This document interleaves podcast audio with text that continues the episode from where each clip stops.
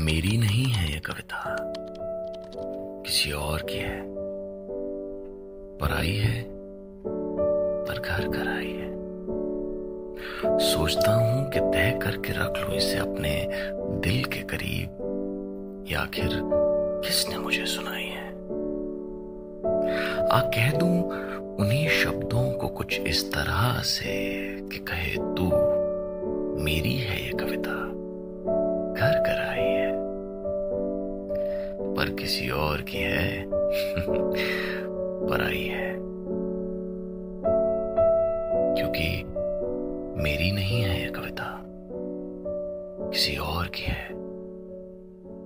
पर आई है।